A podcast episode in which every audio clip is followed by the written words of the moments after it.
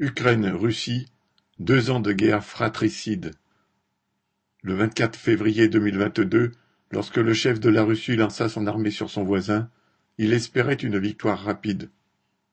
Ses généraux lui avaient promis que quelques jours suffiraient pour prendre Kiev et faire tomber le gouvernement de Zelensky, ce qui ne fut pas le cas. Au prix de combats sanglants et avec l'aide militaire que le camp occidental apportait depuis des années au régime ukrainien, celui-ci a tenu bon malgré la perte de 20% de son territoire à l'est du pays. Cette guerre vient d'entrer dans sa troisième année et nul ne sait quand et comment elle pourrait finir. Les propos que Zelensky a tenus à cette occasion n'y changent rien. Citation L'Ukraine perdra-t-elle cette guerre? a-t-il déclaré. Je suis certain que non, parce qu'alors nous n'existerions plus. Fin de citation.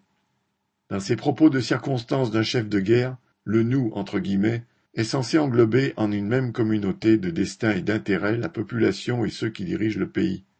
Or, si l'attaque russe a suscité un réflexe d'union sacrée il y a deux ans, depuis les choses ont sensiblement changé.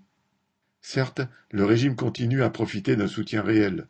Il lui vient des classes possédantes et dirigeantes, ainsi que de la petite bourgeoisie qui voit leur avenir dans une plus complète intégration de l'Ukraine au camp impérialiste. Mais depuis des mois, et même les partisans du régime l'admettent, est apparu ce qu'ils appellent de la lassitude dans la population. Cela prend différentes formes. Manifestations de femmes exigeant le retour de leurs maris, frères ou fils envoyés au front, refus de conscription si nombreux qu'on peut être condamné pour cela à plus de dix ans de prison, fuite à l'étranger de mobilisables qui ont de quoi payer pour couper à l'armée, tout cela témoigne de ce que relèvent aussi des sondages la volonté de larges secteurs de la population de voir se finir une guerre de plus en plus insupportable. Zelensky prétend que, citation, 31 000 soldats ukrainiens ont péri dans cette guerre, fin de citation, et c'est déjà beaucoup. Mais même ses parrains de l'OTAN avancent un chiffre cinq à six fois plus élevé. Et cela se voit. Les cimetières ne cessent de s'étendre, vu le nombre de morts militaires et civils. Et il y a les réfugiés. Selon l'Organisation internationale pour les migrants, une antenne de l'ONU, 14 millions d'Ukrainiens, soit plus d'un sur quatre, ont dû fuir de chez eux du fait des combats. Plus de six millions et demi vivent hors du pays comme réfugiés, sans compter ceux qui ne se sont pas fait recenser. En Ukraine même, il y aurait au moins quatre millions de personnes déplacées. On imagine ce que cela signifie en termes d'emplois perdus, d'effondrement du niveau de vie, de destruction de logements et d'infrastructures en tout genre.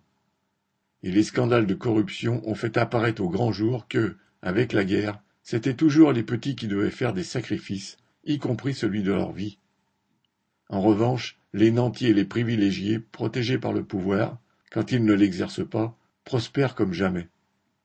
Quand l'ancien chef d'état-major a déclaré, cet automne, que l'Ukraine se trouvait dans une impasse, entre guillemets, Nul doute que ces propos ont trouvé un écho auprès de millions de personnes ne souhaitant plus qu'une chose, que la guerre s'arrête. Zelensky a réagi en limogeant ce haut galonné qui, devenant trop populaire, pouvait le concurrencer. Mais cela n'a pas fait disparaître les problèmes. Car un tel état d'esprit augure mal de la mobilisation d'un demi-million d'hommes que politiques, militaires et parlementaires proclament nécessaire. Il repousse donc depuis des mois l'adoption de cette loi de mobilisation, sachant à quel point elle est impopulaire, mais en même temps ils n'ont pas le choix. Non seulement la contre-offensive annoncée au printemps dernier n'a pas eu les résultats attendus, mais, après des mois de gel de la ligne de front, les forces russes gagnent un peu de terrain. Peu importe à Poutine et à ses généraux que cela se solde par d'énormes pertes. Ils traitent également leurs soldats comme de la chair à canon. Quant à la population russe des zones frontalières, désormais la cible et la victime quasi quotidienne de canonnades et d'attaques de drones, Poutine n'en dit mot dans sa non-campagne entre guillemets présidentielle. Il sait qu'il sera de toute façon réélu à la tête de la Russie le 17 mars, en se vantant de ses succès entre guillemets en Ukraine et en ayant fait taire parfois définitivement ceux qui auraient pu apparaître comme des candidats au pouvoir. Alors Poutine comme Zelensky sont également prêts à continuer la guerre dont ils attendent qu'elle conforte leur pouvoir. Il en sera ainsi tant qu'ils arriveront à en faire supporter le poids à leur classe populaire et laborieuse. Mais, parce que c'est et ce sera de plus en plus insupportable à ces dernières, il n'est pas dit que cela dure autant que ces deux régimes et leurs alliés pourraient le souhaiter. Pierre Lafitte